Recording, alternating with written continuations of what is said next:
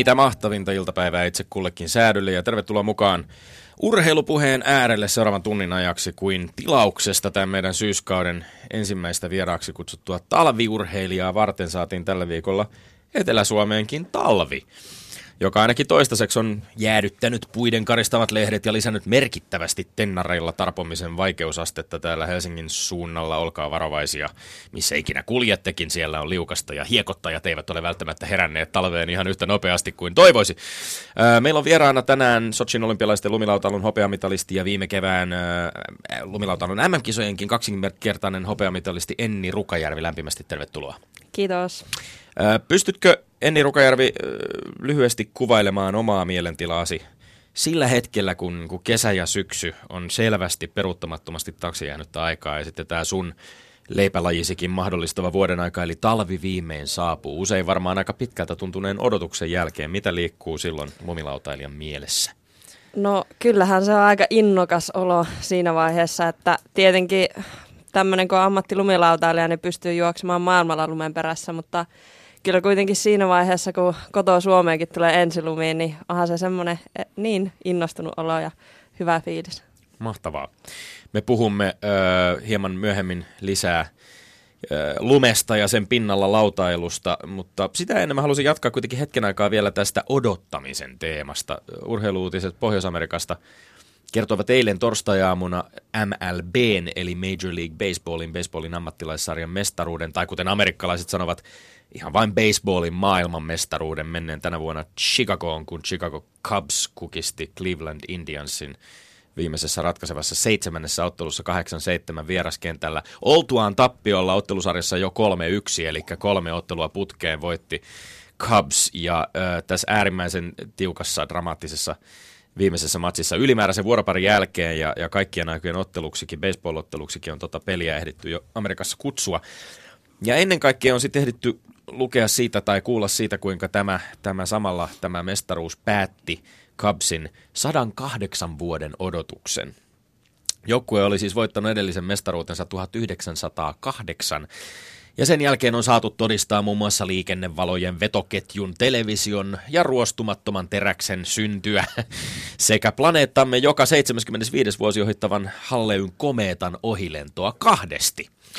E, ja mä jään miettimään josta, jotenkin ja jään miettimään tätä 108 vuoden odotusta, koska eihän kukaan käytännössä voi siis odottaa 108 vuotta, tai ainakin se on äärimmäisen harvinaista niilläkin meistä, jotka sattu, onnistuvat elämään yli satavuotiaiksi. Valtaosa siis niistä Cubs-faneista, jotka oli, oli tämän edellisen mestaruuden jollain tavalla eläneet, niin ovat saaneet valitettavasti poistua tältä planeetalta ilman sitä riemua mestaruusjuhlien jälleen näkemisestä. Ja tästä nyt mieleen palaa tietysti ne lukuisat kerrat, kun on on kuullut vaikkapa suomalaisten huokaavan epätoivoisesti, että niinköhän pääsen koskaan näkemään Suomen jalkapallomaajoukkueen omana elinaikana pelaavan arvokisojen lopputurnauksessa. Mutta odottaahan voi tietysti yli sukupolvien myöskin, tai ainakin kun urheilusta puhutaan. Eli ne, jotka nyt Chicagossa juhlivat tätä mestaruutta, jonka piti ikuisesti kapsia karttaa, joukkueen ylle jopa langetetun vuohikirouksenkin voimalla, juhlivat varmasti myös tavallaan niin kuin vanhempiensa tai ehkä isovanhempiensa puolesta tai ainakin heitä muistellen, kaikkien niitä muistellen, jotka eivät tätä päässeet koskaan kokemaan. Odottaminen on urheilusta puhuttaessa vahvasti tällainen kollektiivinen kokemus, jonka luulisi ainakin raumalaisten kiekkofanien ymmärtävän, jos ajatellaan, että siellä on odotettu jääkiekko Suomen mestaruutta 53 vuotta sekin on kohtuullisen pitkä aika. Se on suunnilleen puolet tästä Chicago Cubsin odotuksesta. Ää, mutta kaikki urheilun tai pallo, palloilujoukkueiden kannattajat sen nyt viimeistään ainakin tietävät, että toivo elää aina. Ja jonain päivänä, ehkä ensi vuonna, kenties vuosikymmenten päästä, voi tämmöinen viheliäisinkin murmelipäivä lopulta sitten muuttua kuitenkin. Umpi surkeinkin voi silloin olla ykkönen ja toisinpäin. Eli kuten nobelistiksi valittu Bob Dylan on asian muotoillut, For the loser now will be later to win, for the times they are a changing. Meidän murmelipäivämmekin kyllä muuttuvat hieman, vaikka me odota Godota tai mestaruuksia, me odotamme joka viikkoista kohtaamista täällä Pasilan käytävillä, sillä me olemme Lindgren ja Sihvonen. Joo, oppinut kuulija jo tietääkin, että seuraavaksi jahka minä ja sen Sihvonen olen sanonut muutaman äärimmäisen huolella valitsemani sanan. Seuraa ohjelmassa jäsenten välinen väittelymittelö, jossa armoa ei anneta, tosin sitä ei myöskään pyydetä. Vedän henkeä.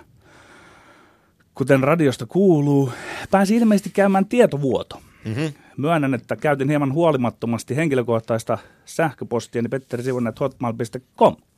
Pidimme tiimini kanssa syyspalaverin, siis minä ja seniorineuvonantajani Keijo S. ja nuorempi neuvonantajani Jyrki T. Harrastimme modernin huippuurheilun tärkeää ulottuvuutta, eli skouttausta, eräänlaista vastustajan profilointia. Jaas. Työstämämme profiili jäsen Lindgrenistä on luultavasti joutunut väärin käsiin. Niin muodon mä harrastan nyt korkeammin ylävivahteen kriisinhallintaviestintää, jossa julkaisen itse sen muistion, joka saattaa muutoin muljahtaa julkisuuteen itseni kannalta arveluttavien tahojen toimesta. Joitakin henkilön meneviä seikkoja toki olen seuraavassa pykälän verran sensuroinut. Kas tässä.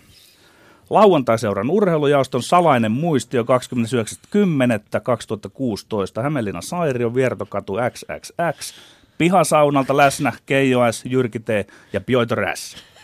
Kaikin julkaistavissa ja kuunneltavissa ne olevin Mokomin. No niin. Yksi. Vastustaja on nopea älyisempi kuin Sihvonen. Kaksi. Vastustaja on väittelymoottori Turpa, joka pyrkii korkeaan noin 60 prosenttiseen pelivälineen eli väittelypuheenvuorojen hallintaan. Kolme. Hän tietää kaikesta kaiken, kuten Antti Törmänenkin Tomek Valtosen mukaan. Neljä. Hän osaa taitavasti kietoa kulloisenkin tuomarin lempeän ja härskisti voittoa tavoittelevan syleilyynsä, suluissa tästä mä olin vähän itse eri mieltä, mutta neuvonantajat KS ja JT ajoivat järkähtämättä tämän kohdan läpi muistion kuulla, sulku kiinni. Joo. Joo. Viisi. Vastustajalla on tapana iskeä myös vastaan nopeilla tai puolinopeilla pelinkäännöillä, jossa hän pyrkii saamaan puheenvuoronsa positiivisen peliasentoon. Kuusi. Vastustaja hyödyntää verrattuna Sihvoseen asemaan, jossa hänellä ei ole yhtä ainutta vihamiestä urheilun saralla – Päinvastoin hän ohjelmallisesti vitsailee ja nauraa itseään urheiluväen pettämättömän ja pitelemättömän suosion television villikorttiohjelmassa. Seitsemän. Etsitään iskun paikkoja. Niitä tosin ei ole määränsä enempää. Kahdeksan. Huolimatta, että vastustaja on kuuluisa yhteiskuntatieteiden ylioppilas, hän ei jostain syystä pärjää koskaan politiikka- ja urheiluaiheessa valtiooppia ja poliittista historiaa opiskelijalle Sihvoselle. Yhdeksän. Tulee hyödyntää sitä, että vastustaja suivaantuu ja menee tolaltaan, kun Siivonen huomauttaa, että ei vastustaja ymmärrä sen tähden urheilusta, että ei hän ole koskaan pelannut, saati valmentanut, mutta edelleen suositellaan välttämättä ilmaisua höntsä Tommi, vaan käytetään epiteettiä kisälli ja maestro. Ja kymmenen. Panostetaan jatkossa loogisiin väännön sisäisiin väittely- ja syöttöketjuihin. Kohta 11 julistetaan salaiseksi, kohta 12 julistetaan salaiseksi. No niin, Yleisradio on määrännyt meille Oi tänään kolme väittelyn Jeesus aihetta. Ensimmäinen aihe, pelaako Barcelona välillä ylimielisesti esimerkiksi johtoasemassa, kyllä vai ei? Toinen väite, onko väärin ja nurinkurista, että kalpan omistaja, omistajasta Sami Kapasista tulee seuran päävalmentaja, kyllä vai ei? Kolmas väite, onko huippuurheilu elämää vakavampi asia ja paikka, kyllä vai ei? Säännöt on tutut, kutakin väitettä varten on varattu kongin kolme minuuttia. Ei sekuntiakaan enempää. Tuomari tänään, Emmi Rukajärvi tuomitsee väitteet. Enni Rukajärvi. Enni Rukajärvi tuomitsee Lennosta. väitteet diktaattorimaisen otteen kohta kohdalta haluamassa järjestyksessä. Maestro Lindgren, oletko valmis? Onko moottoriturpasi valmiina kiihdyttämään 0 alle kolmessa sekunnissa? Olen valmis kuin äh, Keijo Roosberg varikon laidalla. Ensimmäinen väite. Pelaako Barcelona välillä ylimielisesti esimerkiksi johtoasemassa? Kyllä vai ei? Tietysti pelaa. Jokainen urheilija ja joukkue sortuu toisinaan ylimielisyyteen ja vahvan sekä täysin tieteellisesti todentamattoman päättelyn perusteella mä väitän, että ylimielisyyteen syyllistyy urheilussa erityisen herkästi, mikäli on keskivertaista ylivoimaisempi omassa lajissaan. Joukkueen tämmöistä henkistä tilaa on vaikea mitata tai todentaa, enkä mä väitä, että esimerkiksi Pep Guardiola Manchester Cityn voitto Barcelonasta olisi johtunut Barsan ylimielisyydestä. Se johtui siitä, että City pelasi paremmin ja teki enemmän maaleja, mutta onko Barcelonan ylivertainen miehistö joskus ylimielinen? Yhtä varmasti kuin talvi tällä viikolla tuli Helsinkiin. Ei, Barcelona ei koskaan, alleviivaan ei koskaan pelaa ylimielisesti. Mietin, että mistä Yleisradio on keksinyt tämän väitteen, että olisi edes mahdollista spekuloida, että pelaako vaiko ei Barsa ylimielisesti. Mä löysin somesta viitteitä, että Viaplay Studios joku hujoppi Kottila olisi vihjannut, että Barsa pelaa ylimielisesti. Voi voi, tämä on analyysin taso Suomessa. Petri Pasanen Yleltä ei koskaan syyllistys moiseen pöllöpäisyyteen. Analyysi ei ole sitä sellaista reduktionismia, jossa katsotaan kokonaisuutta, esimerkiksi Man Cityn Barsaa vastaan tekemään maalia yksittäisen tilanteen kautta – jossa mukaan pelattiin ylimielisesti. Varjele! Parsa on pelannut tismalleen samalla tavalla tuhansia ja tuhansia kertoa, mutta nyt nousi poru, kun Mansiti pääsi rokottamaan. Sä yrität selvästikin tällä reduktionismillasi pudottaa sekä, sekä Kisälliä, Lindgreniä kuin myöskin tavallista kuuntelijaa, joka yrittää saada selvää siitä, että mitä sä itse asiassa väität. Älä, älä puutu lilukavarsi. Petri Pasanen ja Mika Kottila. Petri Pasanen ja Mika Kottila olisi kiva laittaa yhdessä studioon keskustelemaan siitä, miten Barsa pelaa ja pelaako Barsa mahdollisesti ylimielisesti ja katsoa, että mitä mieltä he ovat. Nyt sä olet, Pala aiheeseen. Sä olet, sä olet sanonut ääneen tässä, mitä mieltä olet Kottilan analyysistä ja mitä mieltä olet Petri Pasasen analyysistä, enkä usko, että kumpikaan välttämättä allekirjoittaisi kumpaakaan niistä. Ja sun, sulle... sun väite, mikä ei perustu tieteeseen, niin kuin sanoit, niin se oli kaikkein sulle, sulle kantautui siis tieto siitä, että Mika Kottila olisi, no se, mä kerron mihin se perustuu. Sulle kantautui siis tieto siitä, että Mika Kottila olisi Viasatin studiossa puhunut siitä, että Barcelona on mahdollisesti pelannut ylimielisesti. No niin. jaa, kumpaakohan uskos, kun pohditaan sitä, voiko futisjoukkue joskus sortua ylimielisyyteen. Pitkän peliuran tehnyt ja varsin ansiokkaasti muun muassa Kottila Showssa futista analysoi vaan Mika Kottilaa ei, vai ei, Petteri ei, Sihvosta. Ei, Luulisin, että säkin ymmärrät jotain sellaisesta niin joukkueurheilun henkisestä tilasta, Minä jossa joukkue, niin, kyllä ei joukkue hmm. pysty aina pysymään puhtaasti siinä taktiikassa, joka on määritelty. Nimenomaan Barcelona, he ovat ihmisiä. Barcelona on Petteri, he ovat ihmisiä. Joo, mutta siellä tulee syöttö, vali, syöttösuuntien valintavirheitä, tulee pelitilannevirheitä, valitsevat väärin mennä kyllä alaspäin, mutta ikinä siinä ei ole kysymys ylimielisyyttä. Mietin nyt tämmöisiä kuin Suarez, Neymar, ne pelaa joukkueelle. Kyllä ylivoimainen, joukku, ylivoimainen hyökkäyskolmikko maailmassa, ne onnistuu usein jyräämään vastustakaa vastusta. Edellinen ja. ottelu Cityä vastaan kotikentällä Camp 0 4-0. Niin, Aivan varmasti jo. tällaisen voiton jälkeen kiitti hiipii puseroon sellainen ei, fiilis, ei, että tämähän on hallussa, varsinkin ei, kun puoliajalla johtivat. Ei, ja etenkin siitä, niitä syöttövirheitä tavallaan tekee ne nöyrimmät pelaajat, eli pakit, mutta eivät ikinä ylimielisyyttään. Sieltä jos toppari antaa, vä- valitsee väärin, niin siinä ei ole. Me ymmärretään Suomessa väärin, me ei ymmärretä sitä pallokontrollia. Kun johdetaan, niin palloa pidetään. Joskus sattuu sitten ja tapahtuu. Tuu! Nyt voi jatkaa lauseen loppuun asti, tai ainakin sanan loppuun asti. Kiitoksia. Jatkoin sen sinun puolestasi, tapahtuu. Yes. Siinä ensimmäinen väite Barcelonasta, joten siirrytään suoraan tuolta äh, Katalonian suunnalta Savoa, eikö niin siitä? Senhän mä Toinen väite. Onko väärin ja nurinkurista, että kalpan omistajasta Sami Kapasesta tulee seuran päävalmentaja? Kyllä vai ei? Ei ole väärin. Totta kai on mahdollista, että omistajan ja hallituksen puheenjohtajan ryhtyminen päävalmentajaksi aiheuttaisi hankalia eturistiriitoja, Joo. sillä hallituksen puheenjohtajana voisi kuvitella Kapasen olevan vähän jäävi päättämään esimerkiksi omista potkuistaan, jos sellaisia alettaisiin vaatia. Mutta Sami Kapanen on kommenttiensa perusteella itsekin tästä selvästi tietoinen, mikä herättää luottamusta, että hän hyvin ymmärtää tämän ongelman. Ja mä uskon vakaasti, että Kalpassa ollaan sen verran valveutuneita, että Kapasen aloittaessa ensi keväänä päävalmentajana Kalpan organisaation on tajuttu tehdä tällaisia vaati- vaadittavia muutoksia, jo, jo, jonka seurauksena päävalmentajana ei ole enää hallituksen puheenjohtaja. Kyllä, on väärin ja nurinkurista. Kapasten klaanille on tyypillistä, että välillä iskee hurja vauhtisokkeus. Kun se hybris iskee, jälki on ruumaa. Nyt viikattellaan mm-hmm. niitä tiedestä oma luottomisen Kalpan suuruuden ja Pekka Virta. Mikään ei ole pyhä, kun isä Hanne, Sami ja Kimmo alkavat mylleröidä. Sami Kapassa on selvästi huippuvalmentaja aineesta, mutta on verinen vääryys, että hän palkkaa itse itsensä oman seuransa päävalmentajaksi. Vähältä pitkään paljon puuttunut, ettei Sami puhunut pari viikkoa sitten itsestään kolmannessa persoonassa, kun kysyttiin, että voisiko hän olla ehdolla päävalmentajan pesti. Vastaus oli milteipä se, että hän on yksi vaihtoehto muiden joukossa. Otsa hmm. luullakin että klaani on päättänyt ajat sitten, että Kapasesta ajetaan Kalpan päävalmentaja. Eli ongelmana on nyt tässä Petteri Siivosen tulkinta Kapasten klaanista ja siitä, että siellä ollaan Mä päätetty. tunnen aika hyvin nämä kaverit. Että okay. Mä tavallaan niin tajuan, että mistä siellä Kalpassa on kysymys. Että no, tähän, no, se on su, tavallaan niin tietyllä lailla rumasti tähdännyt koko ajan se koko prosessi Eikö... tähän, että rahalla joku ostaa itselle päävalmentajuuden. Ja mä alviivan, Samista tulee no huippukoutsi, mutta ei Aha. pitäisi tuota...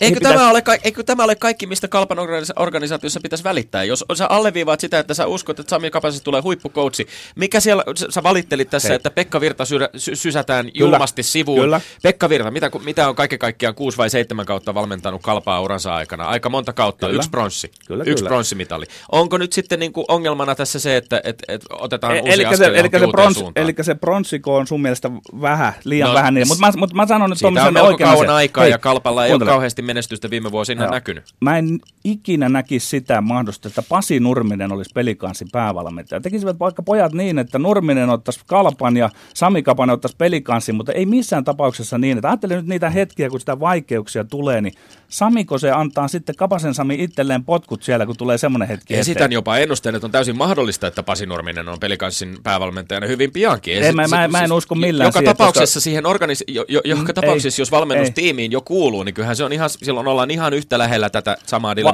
Mutta totesin, että Kari Salmela jutussa Yle Urheilun sivulla sanottiin, että samaan aikaan kun Kalpa tiedotti, että nykyisen päävalmentajan Pekka Virran vuosia kestänyt valmennuspesti ei jatketa, seura kertoi myös, että uusi strategia on tulossa ja siitä kerrotaan lähiaikoina. Eihän me voida mitään päättely- niin. päättelyitä tehdä siitä, että mikä se tilanne tulee olemaan siinä organisaatiossa no mä, mä pystyn ennen kuin tämä on julkaistu. Mä pystyn päättelemään nyt, että se Kalpan pelaaminen on mennyt vähän semmoiseen NHL-suuntaan, että enää puuttuisi, että siellä kavennetaan kaukaloa ja muuta. Että nyt, sit, sit,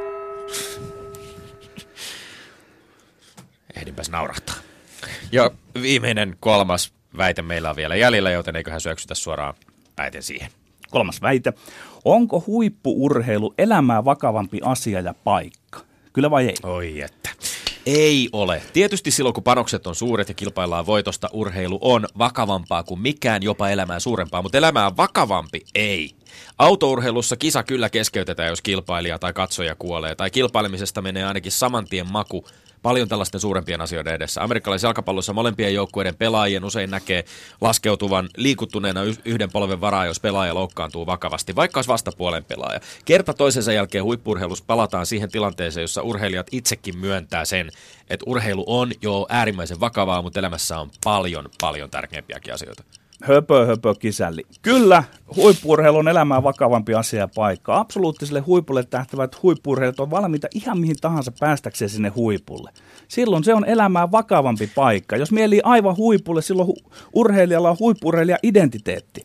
Itse asiassa huippuurheilun nykyaikainen ongelma on se, että siitä on tullut elämään suurempaa ja vakavampaa touhua niille, jotka päättävät lyödä kaikensa likoon. Mun mielestä Petteri on, on, on täysin vääristynyttä yrittää takoa huippurheilijoille tai, tai huippuurheilulle joku yksi muotti – jota pitäisi toteuttaa tai edustaa. Sulla siis pää, mä uskon, että... Olet niin kuin, ansassa, jatka. Olen ansassa. Olet, Totta, jatka. Urheilijan psyyken kannalta se on täysin subjektiivinen kokemus, miten vakavasti tämän kaiken ottaa. Vaikka puristaa itsensä kuinka äärirajoille fyysisesti, se ponnistelu voi silti omassa elämässä asettua sellaisen johonkin työn ja leikin yhdistävään lokeroon, jonka rinnalla paljon, moni moni muu asia on vakava. Maestro Lindgren, nyt mä sanon, teen perättäisin sanon selväksi, no että sä aina harrastat semmoista mielipidejournalismia, että sä aina esität sen ihanteen ikään kuin, että mitä Hohoja. se urheilu pitäisi olla. Mä voin tässä kysymyksessä olla sun kanssa luultavasti ihan samaa mieltä, että se ei saisi olla elämää vakavampaa, vaan mun analyysini kohdistuu siihen, että mitä se huippurheilu oikeasti on. Ja Tommi, muistatko, noin kymmenisen vuotta sitten USAssa, USAssa tehtiin semmoinen tota, tutkimus, missä haastateltiin nuoria urheilijoita ja sanottiin, että jos käyttäisit dopingia, saisit olympiakulta, et jäisi kiinni ja kuolisit viiden vuoden päästä siitä, niin noin 60 prosenttia niistä vastaista sanoi, että hän olisi valmis tuohon leikkiin, kuolisi. Sä, sun väite oli siis, että huippuurheilu on elämää vakavampi asia ja paikka, mutta sä näet tämän ongelmana siis. Kyllä. Ymmärsinkö mä nyt oikein? Kyllä, kyllä, ymmärsit oikein. Me lähennytään tässä tavallaan, mutta mä en esitä semmoisia naiveja toiveita urheilulle, että ei kun se on siistiä hengailua vaan, että ei, ei, se, ei se ole hyvä, mut, mut tässä tullaan hyvä jos siihen, edes niin kuin elämän kokoinen asia. Mutta tässä tullaan nimenomaan siihen suhteellisuuden tajun äärelle ja siihen, mitä vaikka Nick Hornby on hienosti, hienosti Fever Pitch-kirjassaan, jossa, jossa puhuu arsenaalista ja jalkapallon kannattamisesta kuvannut, että et on niin kuin naurettavin asia, minkä voi esimerkiksi tappion jälkeen kärvistelevälle fanille voi sanoa, on, on että sehän on vaan peliä. Ei tietenkään ole, Herra Jumala, sillä hetkellä se on maailmaa Nyt, suurempi asia, mutta seuraavana päivänä se ei enää ole. Joo, joo mutta se vaan jatkuu, se jatkuu se urheileminen siitä, ja sitten nämä urheilijoiden tarinat, kun he lopettaa ja ovat monet aika suurissa vaikeuksissa, se kertoo, että ne kaikki munat on lyöty siihen yhteen koriin, ja sitten ei ole kovin paljon mietitty, Totta kai. Että miten se jatkuu. Me ollaan, siis... niin se, on silloin, se on vakava asia silloin. Se on elämää On, mutta et haluaisi asia. sen olevan. Mä en oikein ymmärrä. Me... Kyllä tässä nyt taas penk- penkkiään pitää pidellä ja puristella ja koittaa tästä jotain selkoa ottaa kaikesta. Katsotaan, mitä, mihin tulokseen päivän tuomarimme Enni Rukajärvi päätyy.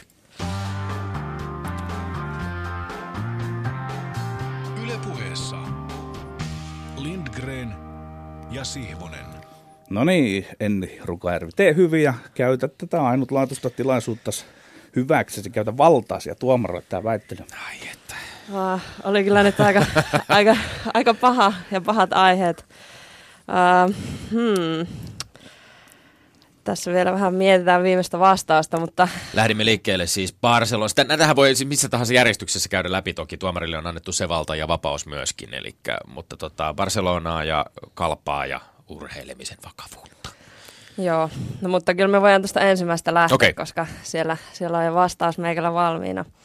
Eli mä en hirveästi jalkapallosta silleen tiedä, mä en ole seurannut, niin mä en, mä en niinku tiedä tästä Barcelonan pelityylistä hirveästi, mutta, mutta kyllä mä niinku joudun sanomaan, että kun tuolta tuli tämmöinen hieno sana kuin reduktionismi, niin tota, sillä perusteella kyllä mun mielestä Petteri oli vähän vakuuttavampi tässä.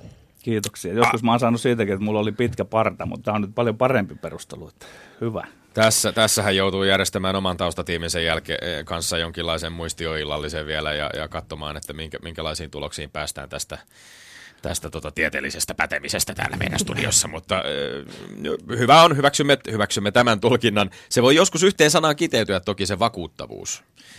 Menin hieman tolaltani sinun reduktionismisi äärellä. Et oikeasti mennyt.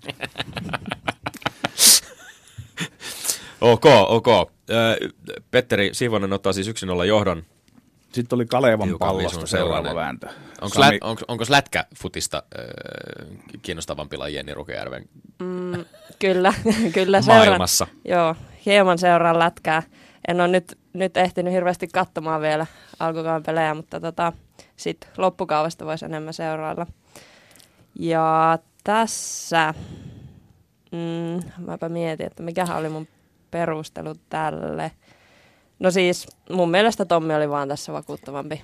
Täs- En, Eli Sami Kapanen voi olla päävalmentaja siitä olematta, että ne omistaa. Joo. Niin tässä puhuttiin vähän siitä niin kuin eri, eri äh, palleilla olemisesta, että onko se niin kuin, onko, onko ongelmallista, jos, jos samaan aikaan on omistaja tai seuran, seuran puheenjohtaja ja sitten myöskin päävalmentaja, että voiko antaa itselleen potkut. Tässä oli vähän samantyyppinen tilannehan oli äh, Chef Kikutsin kohdalla, joskaan hän ei ollut, ollut tota, PKssa hallituksen puheenjohtajana, mutta tota, omistajaportaaseen kuuluvia valmentajia on kuitenkin Suomessa niin kuin nähty valmennustiimeissä eri lajeissa, Joo. sekä lätkän että futiksen puolella. Sen verran jäi en kiinnostamaan, että kun sä olet pohjoisen naisia, niin onko se kärpät sitten se sinulle se sydäntä lähellä oleva seura? Vai on, kannatatko Joo. mitään joukkoa? öö, no siis kyllä kärpät on ollut aina, aina se ykkönen, mutta Koko tota- Pohjois-Suomen kärpät.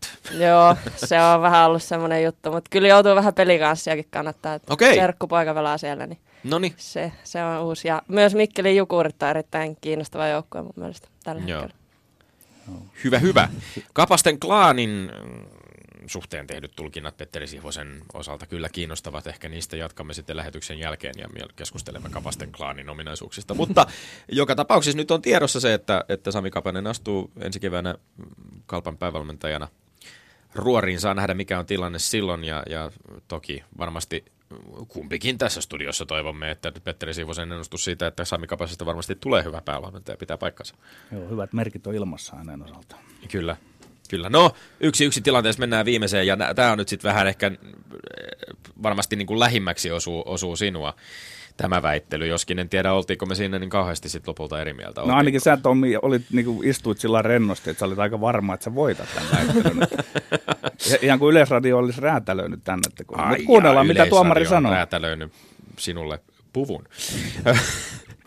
onko, onko se urheiluelämää vakavampi paikka vai ei?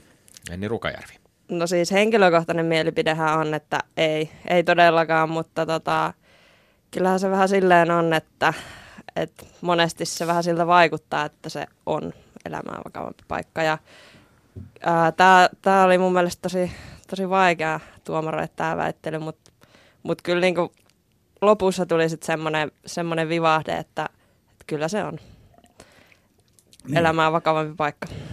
Yes. Eli tämä on se todellisuus, jossa me elämme siis. Petterin Niin, tulkinta siitä on niin. oikein, eli se Niin, otetaan kyllä. liian vakavasti. Valitettavasti. Kyllä, niin. kyllä. Joo. Mm. Minkälaisia, kerro vielä nopeasti, mi- mi- miten sä itse näet sen om- omalta urheilijan paikalta? Siis sä oot kuitenkin ollut mukana olympialaisissa ja, ja, ja tota, varmasti myöskin niin kuin nähnyt urheilijoita paljon oman lajisi ulkopuolelta. Niin mi- mi- mi- millaisia havaintoja sulla siitä on, että otta, ottaako urheilijat tämän kaiken välillä vähän liian tosissaan? No siis kyllä osa, että sekin on sillä niin kuin tietenkin riippuu luonteesta ja kaikesta, että kuinka vakavasti sä otat nämä asiat. Ja, ja tota, mä, mä sanoisin, että se menee aika 50-50, että, että kuinka vakavasti se ottaa, mutta sitten kuitenkin, että vaikka sä otat sen vakavasti, niin sä voit tehdä sitä semmoisella niin hyvällä fiiliksellä, että, että ei siinä, miten mä osaisin. Et ehkä se sitten on myös niinku enemmän tämmöiset ulkopuoliset kannattajat ja tämmöiset, että niille mm. se on mm. niinku vielä, vielä vakavampaa toisaalta. Niin siellä joskus sitten ehkä vähän unohdetaan se, se realiteetti, joka saattaa jopa urheilijoille olla selvää, että, että, että tämähän nyt kuitenkin on, on ja alkaa silloin, kun pilli soi tai, tai, tai summeri soi ja, tai päättyy, kun summeri soi ja, ja sillä välillä tavallaan niin kuin kamppaillaan, mutta sitten kuitenkin aika monessa lajissa kuitenkin ne veriset viholliset myöskin sitten keskenään kamppailun jälkeen nyrkkeilykehässäkin sitten mennään ja kaulaillaan ja halaillaan ja tavallaan kaikki päättyy siihen, kun mm. kumahtaa. Pitäisikö meidän kaulailla, Petteri? Mm. Pöytä on välissä valitettavasti, emme ehdi tässä vaiheessa kaulailemaan, joten jätämme kaulailut myöhempään ajankohtaan. Petteri Sihvonen. Tilanne 6-5. Päivän, päivän voitto. Kyllä. 6-5. Mitä sulla tulee kuudesta viidestä mieleen? No siitä tulee yksi lätkämatsi. Yksi lätkämatsi. Ei siitä sen enempää. Mulla tulee itse asiassa kolme lätkämatsia joo, mieleen. 87 joo. Kanada Cupin, niin siellä... kaikki 6-5 päättyneet ottelut Kanada joo, ja Se sarja ja sitten tämä yksi Suomi-Ruotsi. Kyllä. Joo. Hieno tulos, kumpa voisimme siihen ikuisesti jäädä Kiitoksia juuri tuomarille. tässä järjestyksessä. Petteri Siivonen on kaventanut väittelyjohtoa. Katsotaan, miten käy ensi viikolla.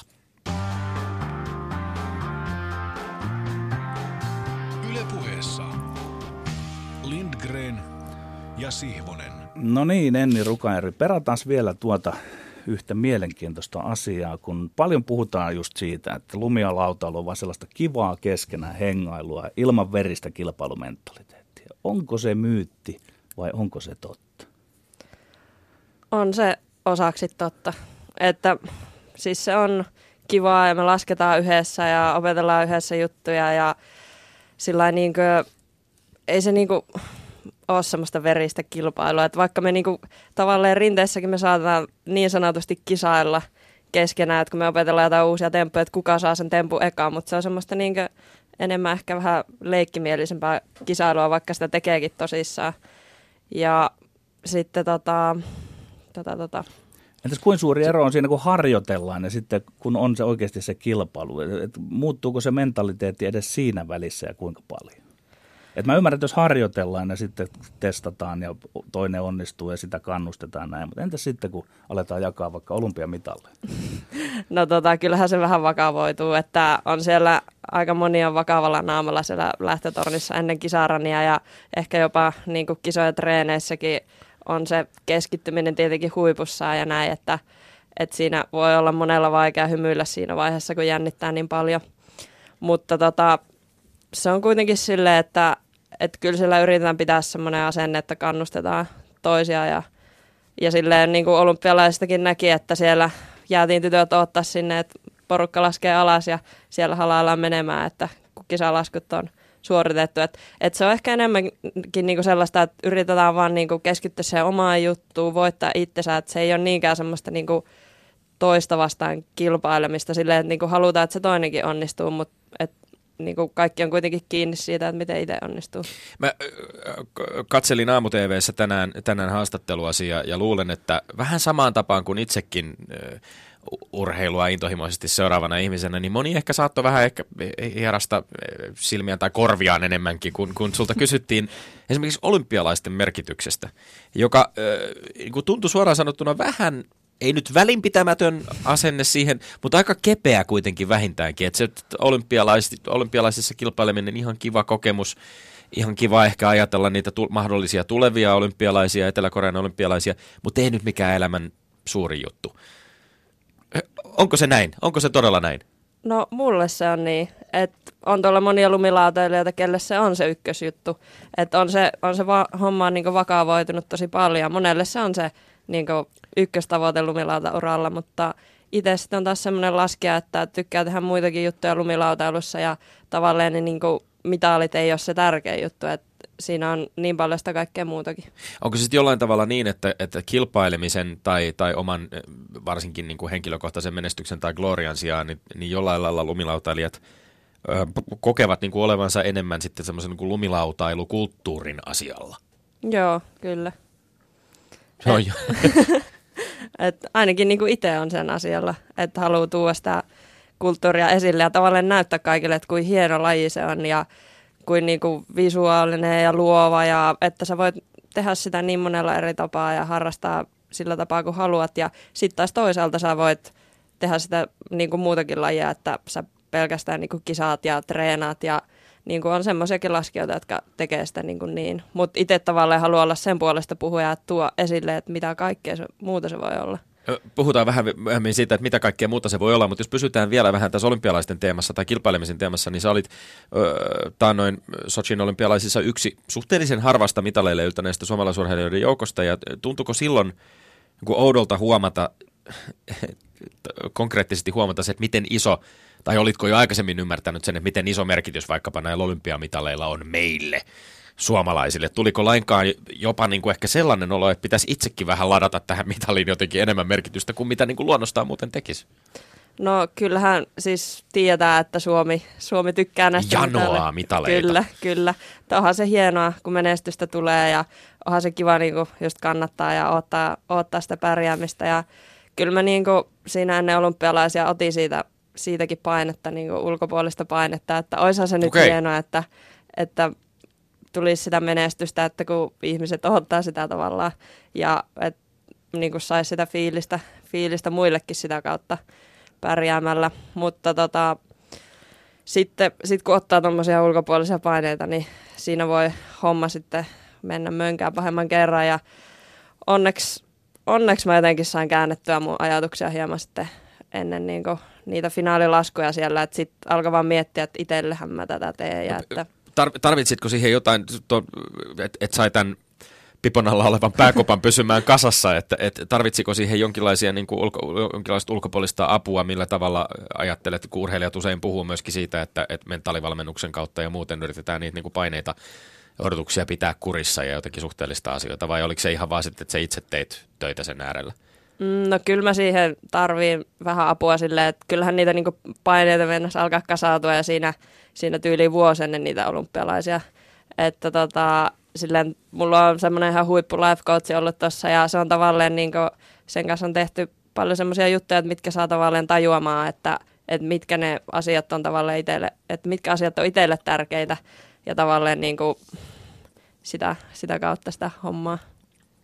Joo, mites Enni Rukajärvi se reaalimaailma, jossa hankitaan sponsoreita ja sitten versus se lajinen teidän rento eetos, jossa ei välttämättä niin ylikilpailu. Miten ne sopii yhteen, sillä jos niitä kilpailusijoituksia arvostetaan, paha on saada sponsoreita tyyliin, moi, mä oon Minna Meikäläinen, tykkään älyttömästi harrastaa tota lumilautailua, että saisiko rahaa? No ei saakaan ja mun unelma on olla niin ammattilumilautailija ja tavallaan sitten se mun motivaatio niihin kisoihin on ehkä sitten se, että mä pystyn elättämään itteni ja tehdä, tehdä tätä hommaa. Että se on niinku yksi, yksi motivaatio siellä kisojen takana. Tässä on varmaan muuttunut myöskin jossain määrin ö, tilanne sen suhteen, ainakin kun keskusteltiin tästä vähän etukäteen tuottajamme Jani Kortin kanssa, joka on myöskin lumilautalon maailmaa niin pitkään seurannut, niin ehkä silloin alkuaikoina, ehkä 90-luvulla sponsorien saaminen saattoi olla paljon helpompaakin, koska sit se mm. oli silloin, silloin ehkä riitti, että oli, oli niin kuin suomalainen ja seisoi sillä lumilaudalla. Joo. et, et, tilanne on varmasti niin kuin muuttunut kuitenkin vuosien saatossa, eikö olekin? On tosi paljon. Et silloinhan niin lumilautailu oli tosi niin kuin siistiä ja, siistiä sille ja vasta tullut laji, niin, niin oli, se, oli se paljon helpompaa ja nykyään se on kyllä tosi veristä kamppailua tuolla ihan huipulla, että miten niitä sponsoreita voi saada ja kuin hyvin pitää pärjätä, että oikeasti niin kuin voi elättää itsensä. Miten sinun urheilijuutisi just suhteessa tähän kilpailemiseen, niin näetkö itsessä sitä semmoista kaarta, että olet mennyt sen alkutaipaleen vähän niin kuin tässä rennomassa meiningissä ja sitten sit tullut niin kuin, että itse asiassa sulla olisi käynyt vähän niin kuin samalla lailla koko lajille mun silmin on käynyt, että, että se ei se enää ihan niin semmoista rentoa hengailua olekaan. No tota, musta tuntuu, että itsellä on pysynyt se sillä aika samassa, että mä oon niinku tosi kilpailuhenkinen itse asiassa ja musta on huvittava huomata, että sit kun mä oon lumilautakisoissa, niin en mä oon niinku kilpailuhenkinen niitä muita vastaan. Et se on niinku sitä semmoista omaa, omaa tekemistä, että se on jotenkin niin eri lumilautailussa kuin muissa lajeissa. Ja tota, sitten tavallaan niinku, oon mä huomannut sen muutoksen, että et, niinku kuusi vuotta sitten, kun alkoi käymään noita isoja kisoja, niin siellä oli kaikki muut oli tosi tosi paljon rennompia. Ja silleen, että nykyään se on niinku vakavoitunut kyllä noiden olympialaisten myötä. Mutta tota, sitten just niinku itsellä on se tavoite, että pystyisi pitämään sen kuitenkin samana, mitä se oli silloin, koska silloin kaikilla on niin paljon kivempi tehdä sitä juttua. Niin näkyykö se kilpailuhenkisyys sitten sun kohdalla esimerkiksi siinä, että jos, jos jossain kisassa ihan selkeästi sit tulee epäonnistuminen, joku temppu menee pieleen, joku hyppy menee pieleen, joku suoritus ei olekaan niin hyvä kuin olisit toivonut sen olevan, se on aika eri juttu kuitenkin sitten kuin, niin kuin että jos sä olisit muuten vaan laskemassa ja tämä sama, sama temppu menee pieleen, että eikö, eikö, eikö silloin, silloin varmaan kuitenkin niin kuin se tuntuu aika karvaalta se, se, se fiilis. No, kyllä se tuntuu molemmissa. Että, Okei, okay. tota... mutta sä näet, näet sä siinä jonkinlaisen eron kuitenkin kilpailutilanteessa tai sitten niin muuten vaan laskiessa, jos, jos mokaa? Mm, no tavallaan onhan se kivempi niin onnistua siellä, siellä niin näytön paikan eessä niin sanotusti. Mutta et ruoskit itse asiassa joka tapauksessa, jos, no, jos niin kuin epäonnistuneen suorituksen jälkeen. No kyllä se harmittaa, että vaikka olisin niin kuin ihan muuten vaan laskemassa ja, ja jos, jos ei temppu lähde niin hyvin, niin kyllä se harmittaa melkein yhtä paljon, mutta tietenkin se on, mm, mitähän mä nyt, no siis onhan se niin kuin paljon paljon mukavampi onnistua siellä kisatilanteessa. Ehkä se, se tulee ennemminkin sitten siitä, että kun sä onnistut siellä kisatilanteessa, niin se on ihan – huippufiilis, kun sitten taas jos perus laskemassa tuolla jossain ja onnistut jossain tempussa, niin kyllä siitäkin tulee tosi hyvä fiilis, mutta ei siitä niinku saa niin hyvää fiilistä, kun sä onnistut siellä kisassa. Haluaisin tarttua ihan tähän konkreettisesti vielä tähän niin harjoittelutilanteeseen siihen, että, että, että kun temppoja esimerkiksi niin harjoitellaan ja, ja kun mä ajattelen sitä niin kuin ajankäytöllisesti. Tässä on aika hauska tehdä itse asiassa vähän niin kuin jonkinlainen rinnastus vaikkapa keikkamuusikon elämään, jossa saattaa niin kuin, keikkapäivänä lähemmäs 10 tuntia kulua matkoihin ja soundcheckin tekemiseen ja kaikkeen valmisteluun ja sitten se keikka itsessään kestää itse asiassa aika lyhyen aikaa. Varmaan jonkinlainen niin kuin vastaavan tyyppinen tilanne on siinä, kun, kun harjoittelet omaa lajia. Siis siinä on paljon sitä hississä istumista ja, ja ylös sinne huipulle menemistä ja sitten alas tullaan aika vauhdilla. Ja sitten sen jälkeen taas odotetaan, ja, ja, jotta voitaisiin tehdä tämä sama uudelleen. On, onko tämä ehkä semmoinen niin kuin lajin luonteeseen liittyvä juttu, että siinä on, siinä on niin paljon sellaista niin kuin odottelua ja sosiaalisuutta ja muuta myöskin, mikä sitten ehkä korostaa sitä, että et, et, et, minkälainen kulttuuri sen lajin ympärille on muodostunut? No on kyllä varmasti. Itse en osaan ajatella tuota asiaa, mutta nyt kun sanoit, niin kyllä, kyllä mä luulen, että se on, että siellä rinteessähän vietetään niin päivästä tosi paljon aikaa. Ja, niin. ja sitten kuitenkin niin kuin suuri osa ajasta menee siellä hississä, niin sitten tota, niin.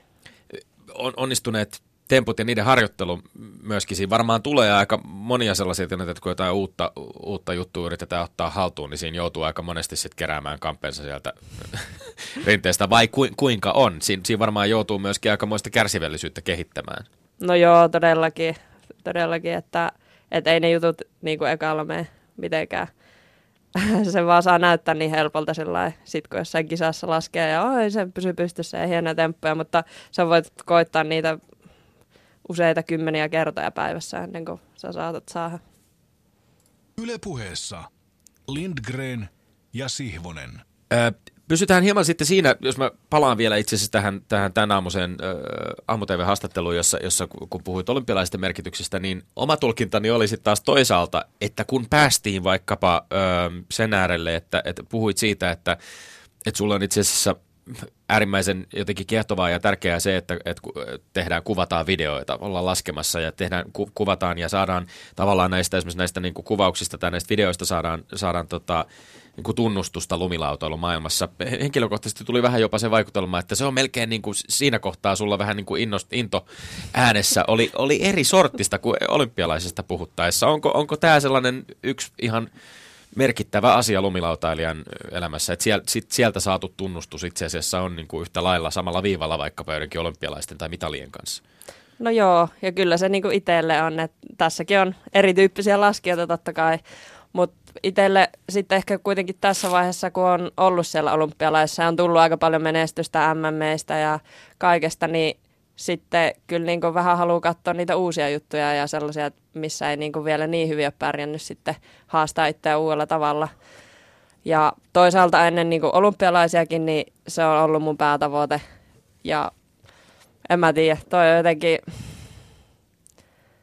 jotenkin jännä toi, toi mun suhtautuminen noihin kisoihin. Että kyllä mä sitten kuitenkin, kun mä siellä oon, niin, niin tykkään, tykkään niitä laskea ja on sehän siistiä hommaa sekin. Meneekö se niin kuin käsi kädessä, että kun siellä kisoissa on pärjännyt, niin tavallaan sitten tämä kuvaamisen maailma ja tämä, se aukeaa jollain lailla paremmin, että myös erilaisia ovia aukeaa enemmän, seuraajia on totta kai mm. enemmän ja, ja niin edelleen. Että, että, että nyt me aletaan ehkä päästä tässä Tommi ja Kuuliorikin kanssa kärryille, että se sillä kilpailemisella ei ole aina välttämättä itseisarvoa, vaan se saattaa olla niin kuin tuossa teidän lajissa, se avaa ne muutkin ovet sitten. Joo, kyllä, juuri näin. Ja et se on tavallaan niinku semmoinen hyvä, hyvä väylä siihen, että susta tulee tunnettu laskea ja sitten sä pystyt alkaa tekemään näitä videoita ja sulla on jo niinku, tyyppejä, jotka tietää sut ja sitten haluaa katsoa niitä sun videoita. Tietenkin niinku lumilautailu just silleen, että varmaan yli, suur, tai suuri osa laskijoista, niin ne ei tykkää käydä kisoja ja niille se ei ole yhtään luontevaa. Ja silloin ne alkaa heti alusta asti panostaa tähän kuvaamiseen, mutta sitten monesti se tie sieltä voi olla aika paljon vaikeampi nousta sinne niin kuin tunnettavuuteen ja että oikeasti niin kuin pystyisi tekemään ammattimaisesti sitä kuvaamista. No kuvaaminen tai videot tai lehtien kansiin pääseminen, tietynlainen tähtikulttihan siinä syntyy sitten, että niin kuin tunnetut laskijat, niin kuin sanoit, että jotta pääsisi tunnetuksi laskijaksi, tunnetut laskijat ovat niitä staroja, sit, joita, joita seurataan, ja, ja kyllähän tämä niinku kilpailuhuomiosta eräänlaista kilpailua sekin on. Niin, kyllä on. Tai sponsoreista, käydäänkö sitä niinku sitten verissä päin? Onko se, onko se tota, mikä, jos ei niinkään rinteessä olla? Mm, no, ei se niinku silleen, äh, että se niinku niistä sponsoreista kilpaile silleen että se on sitten vaan enemmänkin kanssa sellaista niin kuin henkilökohtaista taistelua. Miten sulla, äh, jos näistä tässä kuvaamisesta vielä tarkemmin puhutaan, niin siis siinä lienee kuitenkin, siis jos ajattelee, että, että tehdään hienoja videoita vaikkapa, niin siinä on kuitenkin urheilijan lisäksi äh, myöskin monia muita äh, palikoita, jotka on äärimmäisen tärkeitä, taitavat kuvaa ja tuotantotiimit ja sen sellaiset. Kerro vähän näistä viimeaikaisista kokemuksista, kun sä oot itse ollut kuvaamassa, millaisella porukalla sitä on tehty? Öö, no mä oon silleen aika pienellä porukalla tehnyt noita omia juttuja, että suuri osa niistä on viime aikoina ollut omakustanne homma, niin sitten meillä on just silleen muutama laskija ja yksi videokuvaaja, ehkä kaksi videokuvaajaa, jos ollaan onnekkaita, ja sitten yleensä yksi valokuvaaja. Et se on aika tiivis se tiivi, mutta sitten toisaalta silleen se homma toimii tosi jouhevasti myöskin. Ja on mulla niinku kokemuksia tämmöistä isommistakin kuvauksista. Silloin kun laskin tälle lumilauta firma Burtonille, että se on tosi iso firma, niin niiden kuvauksessa siellä saattoi olla joku kymmenen kuvaajaa ja ne oli vaan kaikki siellä eri paikoissa ja teki sitä omaa hommaa, että et se on sitten vähän erityyppistä. No jos, jos mennään vähän tästä niin kuin kilpailemisen tai videoiden tekemiseen sitten, että mitä ollaan tekemässä, mutta laskemassa ollaan joka tapauksessa. Yritetään päästä siihen laskemisen ytimeen, siihen, että mikä se, mikä se tunne tai kokemus silloin on. Sä oot kuvannut muun muassa näin. Onnistuneen laskun jälkeen tuntuu siltä, kun vieläkin lentäisin ilmassa tekemässä temppuja. Ja oot sanonut muun muassa, että vapauden tunne – inspiroi? On, Enni Rukajärvi, onko, onko urheileminen tai onko lumilautaileminen jonkinlaista eskapismia tällaisesta ikävämmästä arkisesta maailmasta, jossa ei saa lentää ilmojen halki? No on se varmaan, ainakin niin kuin itselle.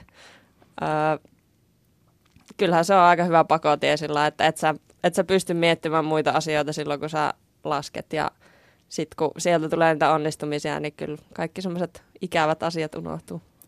Poikkeuksellisen hienolla tavalla myönsit tuossa haastattelun alkuosuudessa, että se kilpaileminen tavallaan mahdollistaa sitten kamppailemisen myös niistä sponsoreista. Ja tavallaan onko se niin, että tuo on se kokonaispaketti, missä harrastuksesta tai elämäntavasta tulee myös ammatti. Tästäkö siinä on kysymys? Joo, juurikin siitä. Ja siitä haluaa pitää kaikin konsten kiinni. Ja osa sitä on nämä videoiden tekeminen ja osa on kilpailu ja et, et, tätä kautta aukeaa niin kuin tavallaan, niin kuin, se on vähän erilaista kuin normaali urheilumaailma. Et se, siinä ei ikään kuin pysytä siinä, siinä tuota, äh, ikään kuin elämäntavan syrjässä sillä tavalla kiinni. Joo. Joo, mutta hei. Se, joo. se, mä, mä, mä, mietin vielä, vielä sitä tavallaan, että onko sitten, koe, koetko Enni Ru- Rukejärvi, että et, et jotenkin lumilautailijoiden keskuudessa, jos liikutaan siinä niin kuin, ähm, elämäntavasta puhuttaessa liikutaan, tässä, tässä on vahvoja yhteyksiä vaikkapa äh, skeittauskulttuuriin tai voi ajatella vaikka musiikkikulttuurissa tai hip-hop-kulttuurissa esimerkiksi breakdanceen tai tällaisiin äärimmäisen niin kuin vahvaa fyysistä ponnistelua ja myöskin kilvoittelua niin kuin sisältäviin juttuihin, jotka ei sitten kuitenkaan ole sellaista niin kuin ur- urheilemista tai kilpailua ihan perinteisessä mielessä. Öm, onko ollenkaan sellainen tunne, että, että, että esimerkiksi lumilautailijoiden keskuudessa olisi, olisi tämmöinen niin kuin missio tai pyrkimys myöskin muuttaa ehkä ihmisten käsitystä urheilemisesta. Et nyt kun lumilautailijat on siellä olympialaisissa, niin onko heillä jonkinlainen niin kuin tavallaan tehtävä myös ehkä. että Me puhuttiin tässä aikaisemmin siitä, että onko, onko urheilun maailmassa, otetaanko kaikki liian vakavasti. Oletteko te niitä lähettiläitä, jotka saavat meidät ymmärtämään, että se ei ole niin vakavaa? No kyllä me ollaan ja mä ainakin itse haluan olla.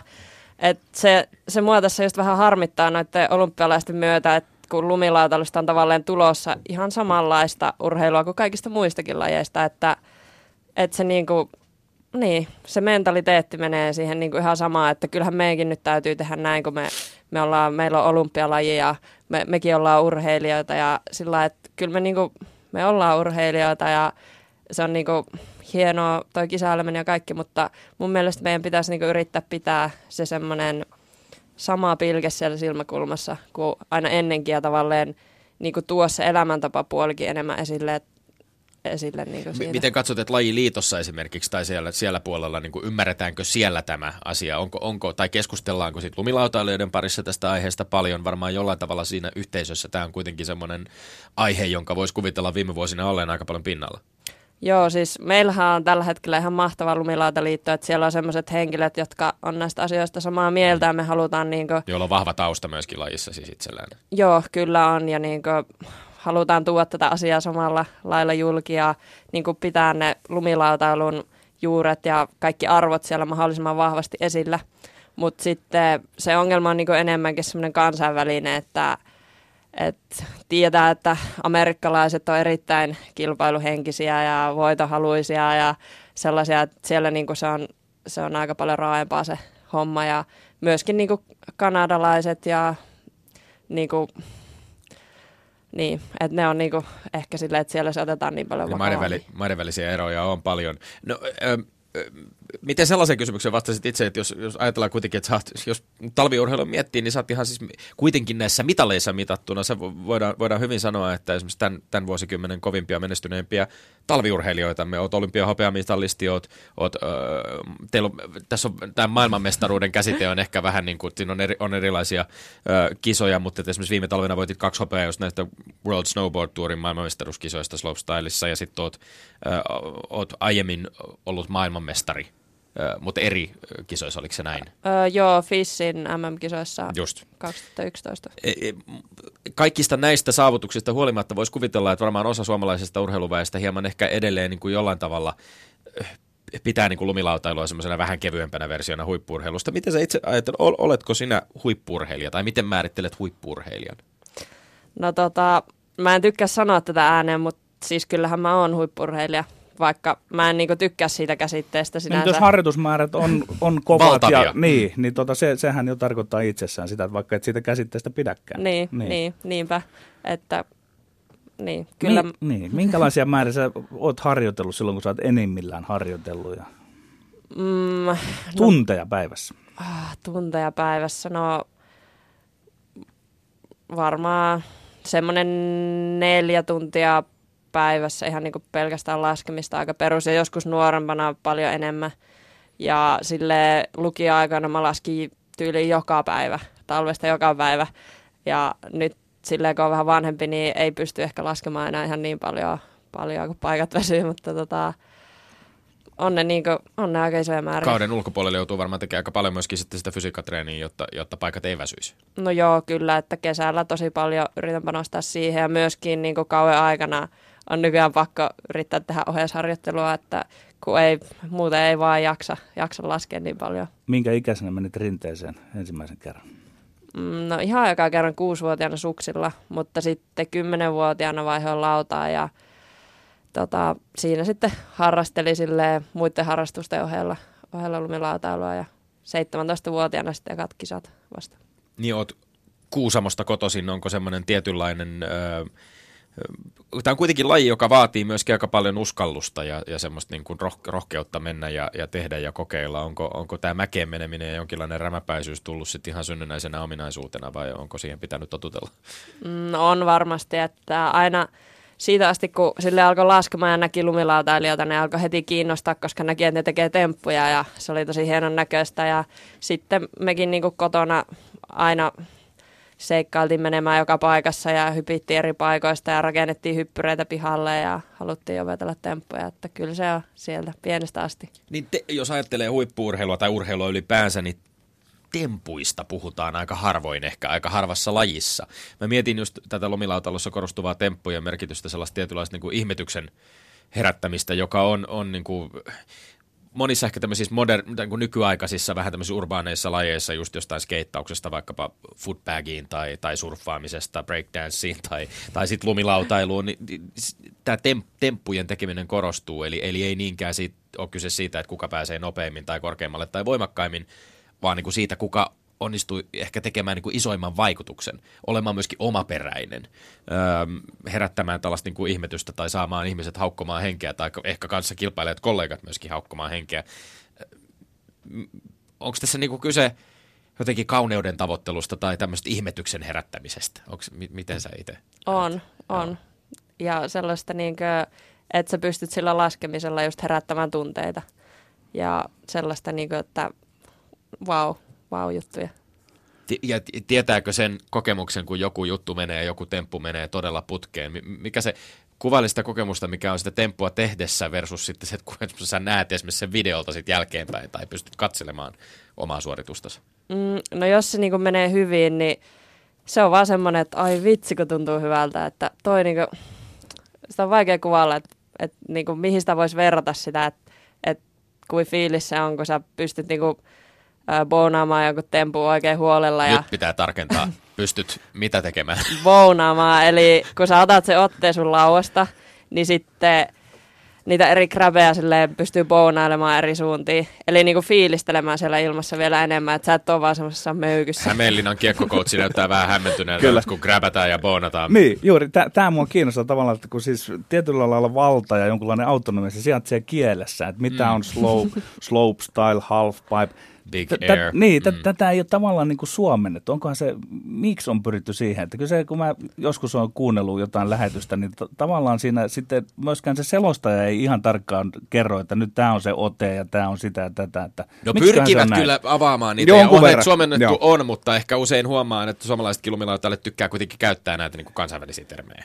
No joo, koska, englanninkielisiä termejä. Joo, koska me niinku käytetään niitä joka päivässä kielessä, tuolla kun me puhutaan rinteessä, että ei me niinku suomenneta niitä mm. juttuja, kun se on vaan jotenkin osa sitä, osa sitä lajia, että miten niistä puhutaan.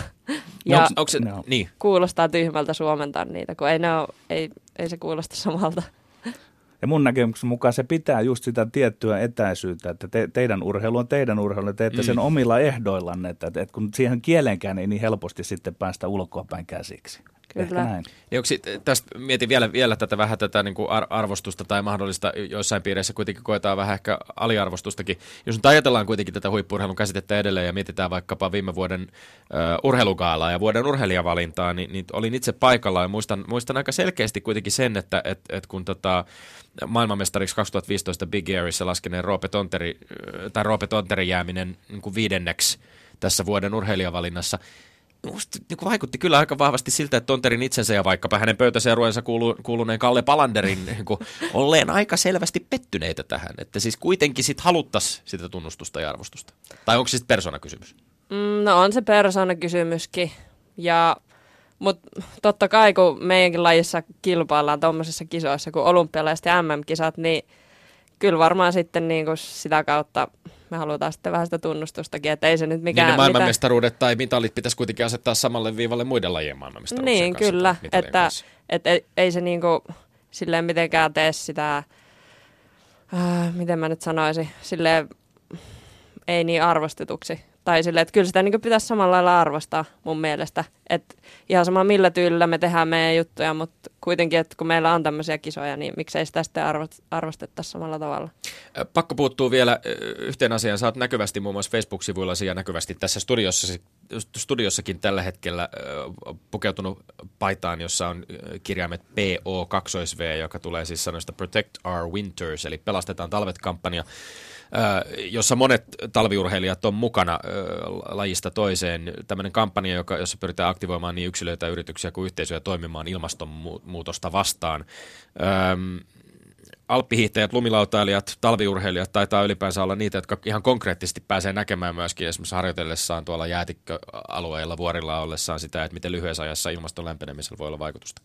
Joo, kyllä. Itsekin olen huomannut tässä sinä aikana, kun olen reissannut, että että vähemmän siellä jäätiköllä on lunta ja silleen, että jossain vaiheessa hyvä, että sinne pääsee enää laskemaan. Että on se vähän huolestuttavaa ja just monia kisoja jouttu perumaan talvisi, kun ei ole lunta tietyissä paikoissa, niin kyllä sen eteen haluaa sitten tehdä asioita, että että pystyy vielä jotain, jotain säästämään talvista. Onko tässä kyse sit siitä, että pyritään vaan niinku turvaamaan talvilajien olosuhteita tai pelastamaan niinku lumen ja talven olemassaolo tai, tai hiihtokeskusbisnestä vai mist, mistä siinä on kyse? Onko se isompi kysymys? Se on no on se tosi paljon isompi, että kyllähän se on, ah, siihen ilmastonmuutos vaikuttaa niin moneen eri asiaan ja just se, että jos ilmasto lämpenee, niin ei jossain maissa pysty enää asumaan ja vedenpinta nousee, sekin puolesta äh, elintila vähenee ja lajeja katoaa ja kaikkea mahdollista, mutta sitten tämä niin pelastetaan talvet ja tämä tämmöinen meidän laskukansan homma, niin se on ehkä semmoinen, että me pystytään tällä omalla jutulla tuomaan sitä asiaa esille ja meidän niin laskukansan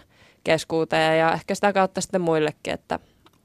Onneksi meillä ei Tommin kanssa ollut tänään väittelyssä urheilu ja politiikka, koska tällä kertaa se olisi saattanut kääntyä Tommille aika hyvin. Että, koska tota, ajattelitko Enni Rukajärvi, että teillä urheilijoilla on tavallaan myös velvollisuus ottaa jonkunlaisia tämmöisiä poliittisia kantoja? No, em, no siis kyllä mun mielestä se olisi hyvä, että meillä on kuitenkin sille, että mitä muuta me täällä tehdään tällä meidän julkisuudella, kuin että otettaisiin kantaa tärkeisiin asioihin. Tämä ol, olkoon tärkeät ja, ja merkittävät viimeiset sanat. Lämmin kiitos vierailusta Enni Rukajärvi. Kiitos. Ja sitten Tommin mainekkaat urheiluterveiset. Ne lähtevät tällä kertaa Suomen käsipallomaajoukkueelle, joka tällä viikolla kukisti sensaatiomaisesti Itävallan EM-jatkokarsintojen ensimmäisessä ottelussa 31-27 lauantain iltapäivällä Siuntiossa Suomi saa vastaansa seuraava vastustajan kivikovan Espanja näyttäköön. Peli tuolloin kaiken, kuten se aina tekee tsemppiä maajoukkueellemme seuraavaan jättiläisen kaatoon. Me olemme Lindgren ja Sihvonen ensi viikkoon. Kuulemiin. Ylepuheessa Lindgren ja Sihvonen.